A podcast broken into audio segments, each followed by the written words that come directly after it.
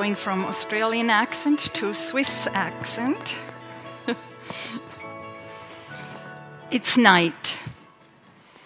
Jesus sitting alone, leaning back on soft cushions on the flat roof, enjoying the soft evening breeze after a scorching hot day. The relentless crowds have dispersed.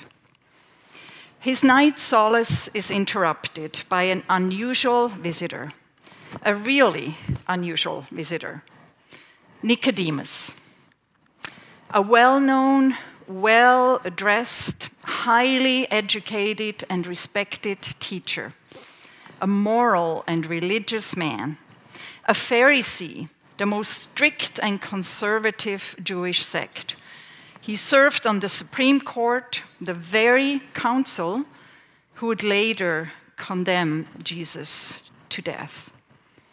A very prominent and impressive visitor who demands respect. The cream of the nation.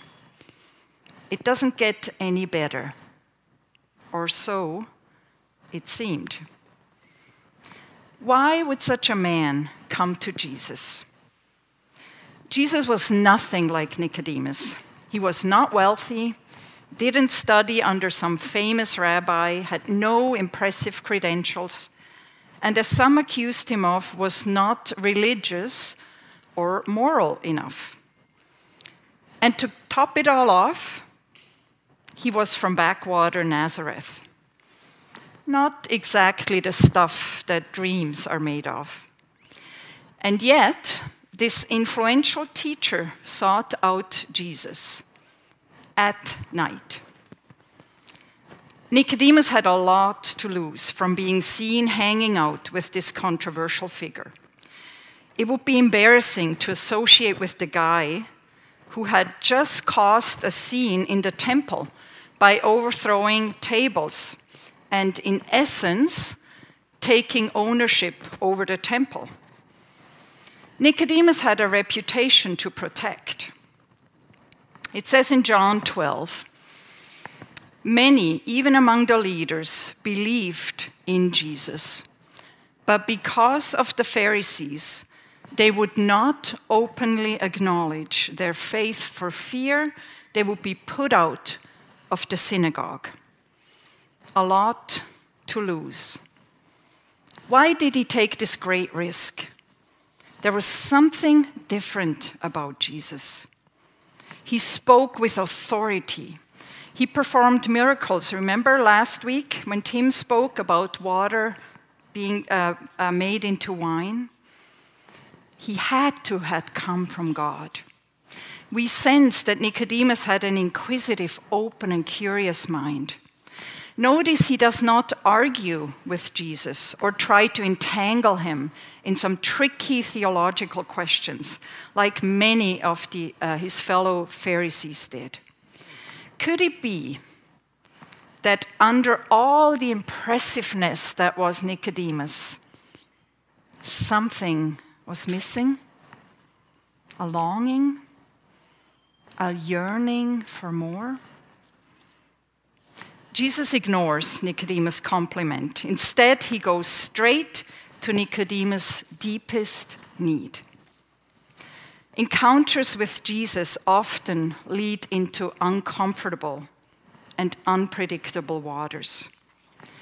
Touching a wound hurts.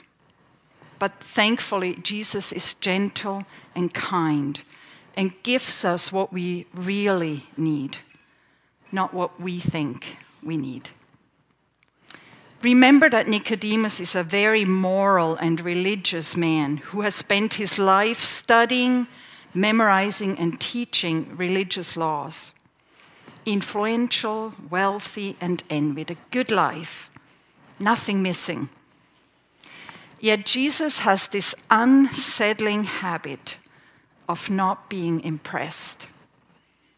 I wish we, I should say I, would be less impressed by externals and minister more to the inner and true needs of people. Jesus tells Nicodemus bluntly you miss the point. If you want to have the life God offers and enter the kingdom of God, you need to be born again. Born again? Excuse me? These must have been shocking words to Nicodemus' ears. The Greek word here is anothen, which also means born from above. Nicodemus, you have come to me for additional learning, but what you really need is eternal life, a new life. In spite of Nicodemus' great learning, he did not recognize the Messiah. Recently, I listened to a debate of highly educated scholars uh, from different fields who genuinely admire Jesus' teachings and his values, but they fail to see him as the source of life. It reminded me of my teenage years when I was impressed with Jesus' teaching, just as I was impressed with Mahatma Gandhi's or Nelson Mandela's teaching. I had no idea who I was dealing with. Not yet. I was curious to find out what Nicodemus would have understood by the term kingdom of God. Even though the Old Testament does not use this phrase, it clearly teaches the kingship of God throughout. It was at the heart of Jewish theology. Nicodemus, as a Jew, would have been waiting for the Messiah to come and free Israel from Rome's bondage and set up his kingdom on earth. What mattered was to be born into the right family, be a child of Abraham, God's chosen people. So Jesus' words would have been a revolutionary concept. The kingdom is personal, not national or ethnic. And the requirement to enter is a second birth. And shockingly, it's for everyone, available to all. This expression, uh, to be born again, I'm sure you've been thinking, has been abused and misused in our time to the point where even Christians avoid it. It's become synonymous with extreme and politicized Christianity and is mocked in our uh, popular culture. But the birth metaphor for the relationship between God and his people was used already in the Old Testament. Look at Deuteronomy 32. You deserted the rock who fathered you. You forgot the God who gave you birth. And many of the prophets, like Isaiah and Jeremiah and Ezekiel, used the birth metaphor. Jesus chose this very image to talk about his kingdom. And not as something optional, a nice addition to our religious life, but essential. Nicodemus is puzzled. He was a very intelligent man rebirth is obviously impossible and absurd. So, what on earth, Jesus, do you mean? Something even more miraculous and spectacular than a biological birth. Only one way to enter this world, only one way to enter the kingdom of God. Birth is obviously familiar to all of us. We all have been born, and we can thank our mothers for the sweat, blood, and tears they went through to give us life. Jesus uses this very familiar process to explain to Nicodemus a spiritual, invisible reality that with all Nicodemus' religious zeal, he did not understand. Knowledge does not equal salvation. Let's face it, giving birth is an incredibly painful process, and one I vowed after each consequent child to never, ever, ever repeat again. yet resulting in incredible joy. Pain as I have never experienced before, and joy as I have never experienced before. As I looked through our baby pictures, I thought that this picture captured it best. The mix of pain so severe and joy so intense that it hurts. And the same is true for the new birth. Intense pain of the crumbling of our old world, world order and intense joy of new life. It says in John 16 a woman giving birth to a child has pain because her time has come. But when her baby is born, she forgets the anguish because of her joy that a child is born into the world. It's a matter of life and death, especially 2,000 years ago, and still in many parts of the world. It is the leading cause of death for the daughters of Eve. Birth, a matter of life and death. Jesus is talking about eternal life, eternal death. Jesus doubles down as Nicodemus listens in confusion. He says the new birth is of water and spirit. This would be a clear echo in this Jewish scholar's mind to Ezekiel 36. I will sprinkle clean water on you, and you will be clean. I will cleanse you from all your impurities, from all your idols. I will give you a new heart and put a new spirit in you. I will remove from you your heart of stone and give you a heart of flesh. God promised to cleanse our hearts and fill us with His Spirit. A key phrase here is verse 6 Flesh gives birth to flesh, but the Spirit gives birth to spirit. Human effort in the flesh is never going to produce spiritual fruit. A sunflower seed is going to produce only one kind of plant a sunflower. I have the proof. Remember last summer when I passed out sunflower seeds to everyone to illustrate my sermon? Well, somebody planted it in her garden, and voila, this was the result. Sunflower seeds produce sunflowers. Flesh produces flesh. Spiritual life can only come from the Spirit of God. We cannot regenerate ourselves. We need a divine operation.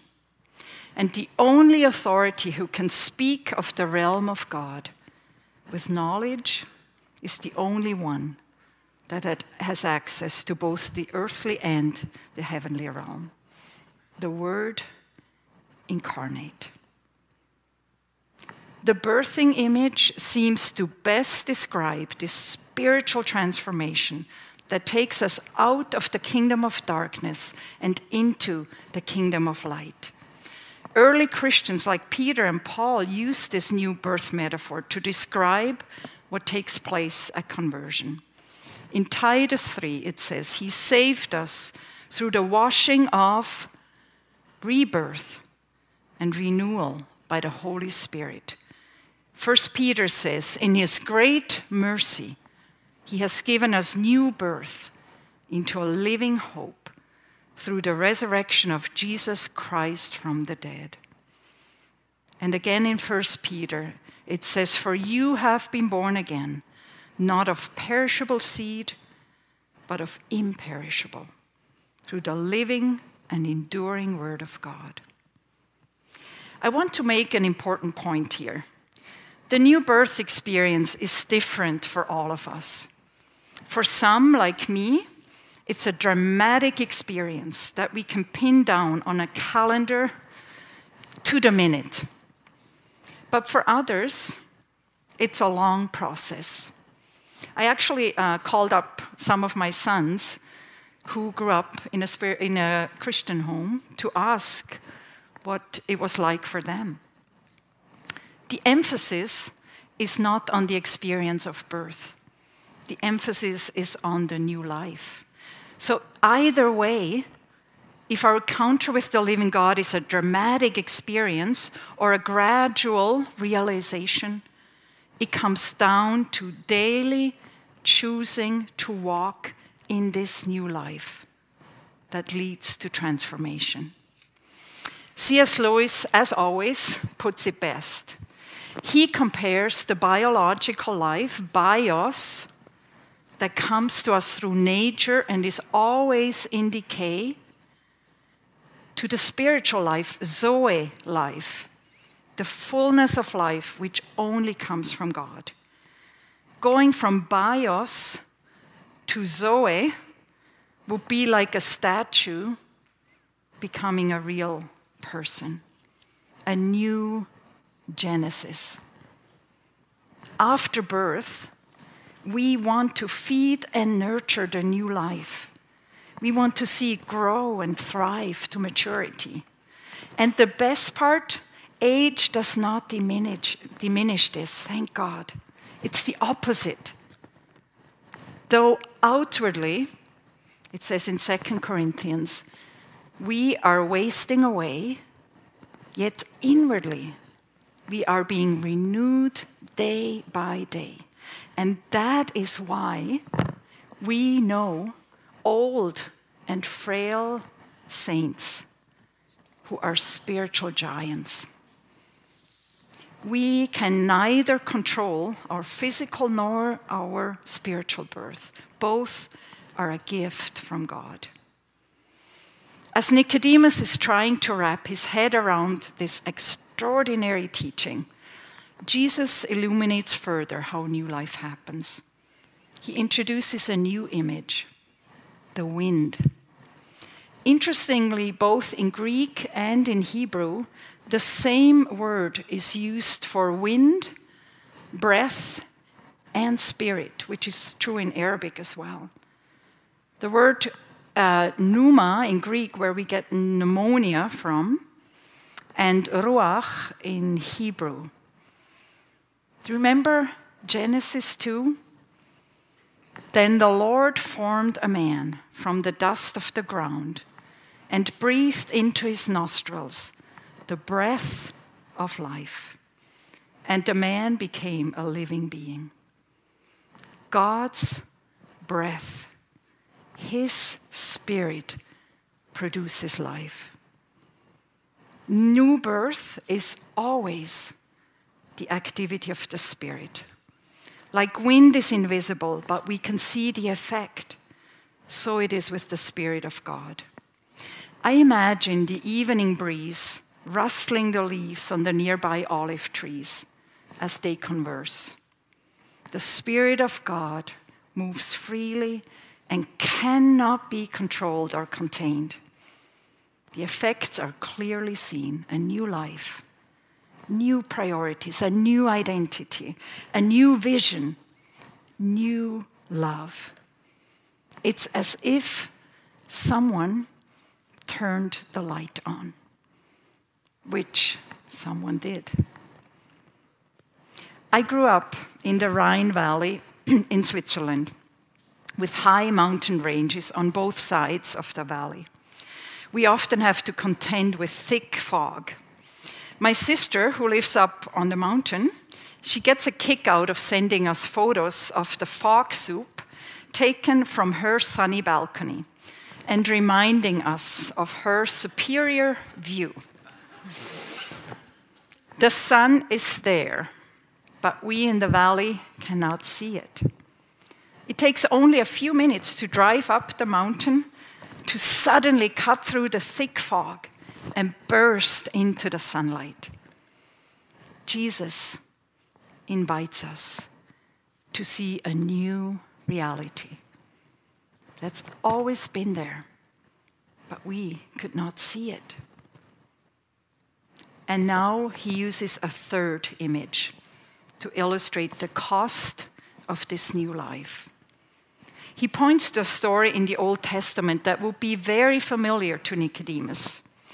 And I apologize to all who have a snake phobia. I will make this short and I promise no pictures. Again, he illustrates a spiritual, invisible truth with a well known story. After God had miraculously delivered his people from slavery in Egypt, they wandered through the wilderness on their way to the promised land. Yet they started, surprise, to complain and grumble about the terrible food that God provided for them. God's punishment poisonous snakes. Moses interceded to God for mercy, and God provided a remedy for their healing, a really weird remedy. The Lord said to Moses, Make a snake and put it on a pole. Anyone who is bitten can look at it and live. So Moses made a bronze snake and put it on a pole. Then, when anyone was bitten by a snake and looked at the bronze snake, they lived. What? Just look? That seems ridiculous. How can a mere look heal me from a poison?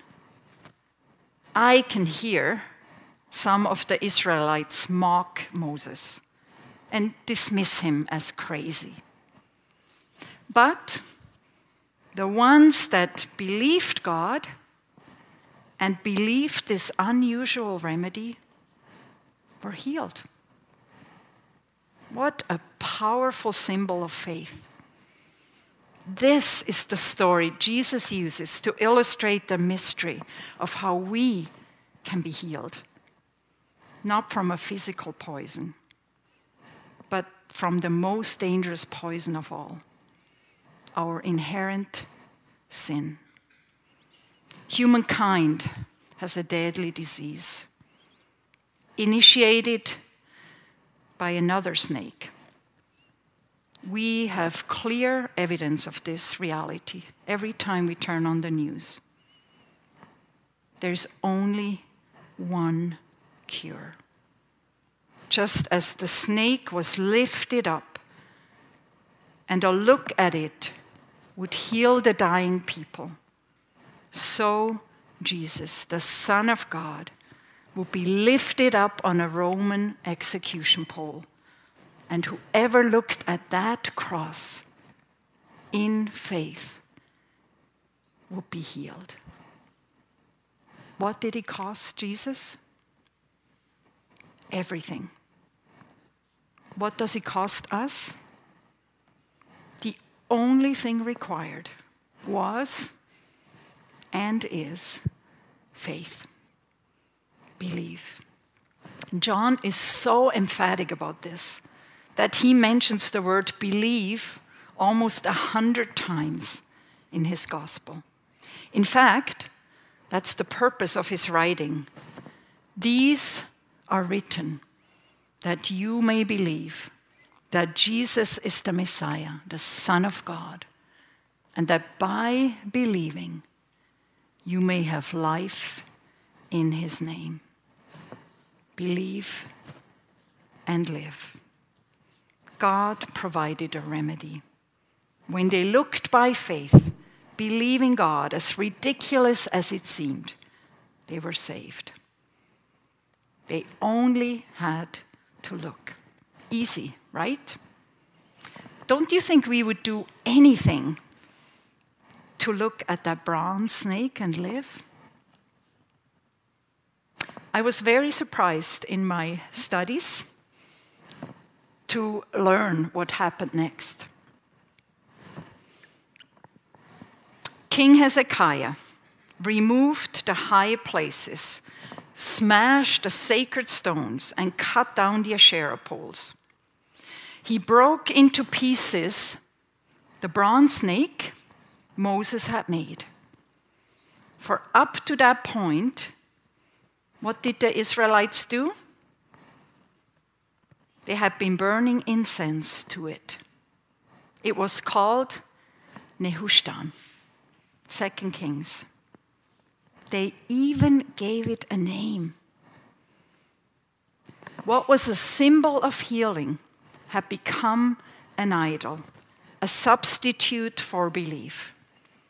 How quickly we fall into this trap. Good gifts become idols.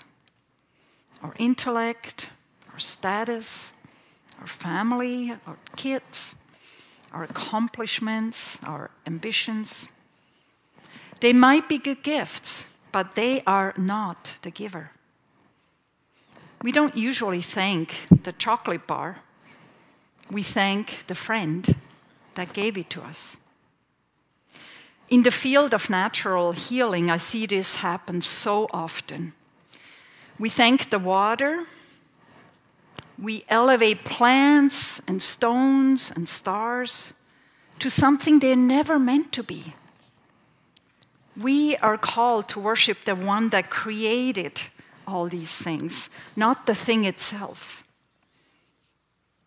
And then, in the most famous of all verses that sums it all up, Jesus gives us the reason why God would have mercy on us and come and rescue us. Why he would lift up the snake, why he would ultimately lift up his son on a cross. For God so loved the world, John 3:16, that, uh, that he gave us his son his only Son, that whoever believes in him shall not perish, but have eternal life. God loves people. Love is the reason, love is the foundation, and love is the motivation. At the center of the universe is a love relationship. Father, Son, and Spirit. And most astonishing of all, we are invited in. Now, the metaphor of birth makes even more sense.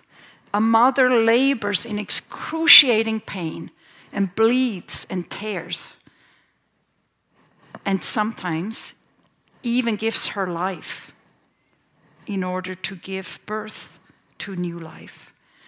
God, out of love for us, paid the ultimate price the pain of seeing his son lifted up on a cross, becoming sin for us, becoming the curse who bears the wrath of God in our stead, so we could live, to save us, to heal our poisoned race look and live. Someone bled to give you bios life. And someone bled to give you Zoe life, eternal life from above. I cannot explain what got into me 40 years ago in that living room when I crumbled to the floor in utter desperation and pain and cried out to Jesus to save me. My friends had witnessed to me, I had heard, I had seen, yet at that moment, that changed my life forever. I believed. Undoubtedly carried by much prayer. The wind the Spirit of God blew. I was born from above. I received Zoe, life. I had looked up to Jesus suffering on the cross. And for the first time, I understood it was for me. Birth, no greater pain, no greater joy. A whole new reality opened up to me, so much bigger, more beautiful than what I could see through the narrow lens of my own understanding. It's like trudging up a steep mountain pass, sweaty and dusty and tired. And you come around a bend in the road, and this majestic view opens up mountain peaks as far as the eye can see. But you know what? Even the most majestic scene is just a shadow of His beauty and majesty. And the most amazing thing is, He invites us in. He wants us to see it too. He wants to share it with us. And nowhere does Jesus express this stunning love for us more than in John 17, a verse that makes my heart skip a beat.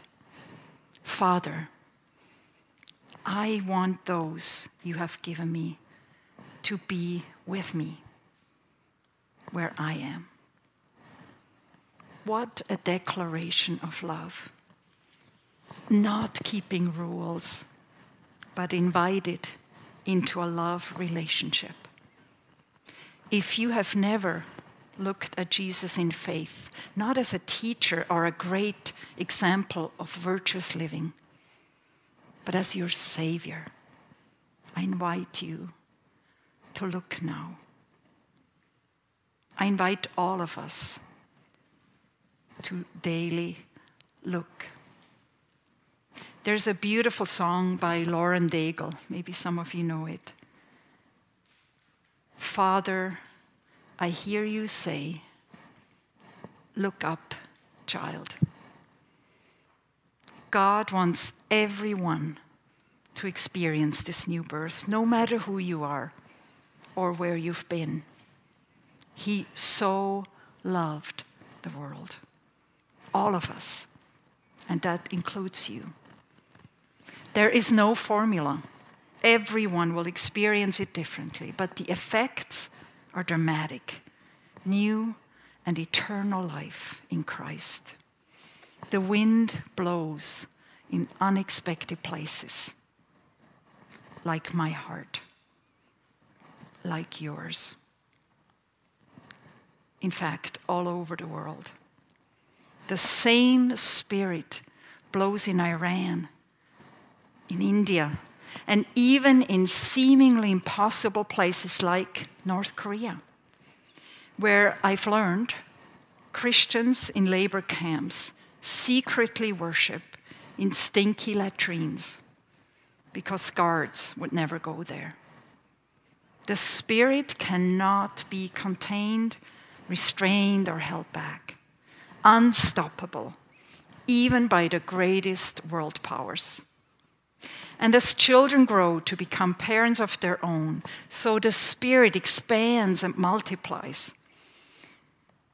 It's really hard when you love someone so deeply, like a new child or a new bride or a new grandchild. Not to annoy all your friends by constantly wanting to show pictures of them. Oops. I have no idea how that got there.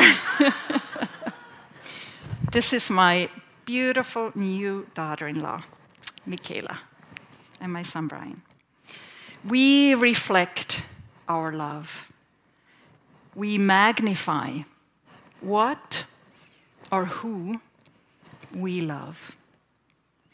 One of the greatest phone calls I got was, one of, uh, was from my, one of my brothers a few years ago. I still actually remember where I stood in the kitchen, expecting the worst because of his struggles with addiction. This is what I heard before I started dancing. Edith, I found Jesus. And I thought you would like to know. Yes, I did. A new birth. No greater joy. We don't all have biological children, but we can all have spiritual children. Granville family, we cannot produce what we need. We don't even know what we really need. In our time of rapid changes and uncertainty, Jesus calls us to look to Him, to trust Him. Look up, child. Father, you know our individual needs, you know our church family's needs. Holy Spirit of God, we invite you to move among us, to cleanse and fill us we look to the cross in repentance and faith, to believe not once, but over and over. Spirit of God, whose great passion it is for people to find and love Jesus. Stir us up, blow a fresh wind of renewal and hope. Our individual birth is set within the larger context of rebirth for all creation. It's both personal and cosmic. And as creation groans in childbirth, a day of renewal will come, the rebirth of all things at the end of time, a new heaven and a new birth. God desires to make all things new. But I left the best part to the end. Nicodemus is actually mentioned twice more in John's Gospel. Both mentions are amazing, and they show us what happened to Nicodemus after this visit. In John 7, we see him defend Jesus in the Sanhedrin, where he stands up against his peers and lobbies for a fair trial. But then, in John 19, he, talking about Joseph of Arimathea, was accompanied by Nicodemus, the man who earlier had visited Jesus at night. Nicodemus brought a mixture of myrrh and aloe, about 75 pounds. After the crucifixion, Nicodemus and Joseph are taking Jesus' body down and anoint it with an extravagant amount of spices 34 kilos of spices, as for a king. It reminds me of Mary of Bethany, who lavishly poured expensive perfume on Jesus' feet and wiped it with her hair. Costly devotion that ignores ridicule and risk a once secret disciple, now willing to take a public stand while the apostles were hiding. Birth, wind, snakes. Isaiah 45 says, Look unto me, and you will be saved. Let's walk in the newness of this life that Jesus paid for, in the power of His Spirit, and join Him in His healing, restoring, rebirthing action in this world until He comes again. Let's pray.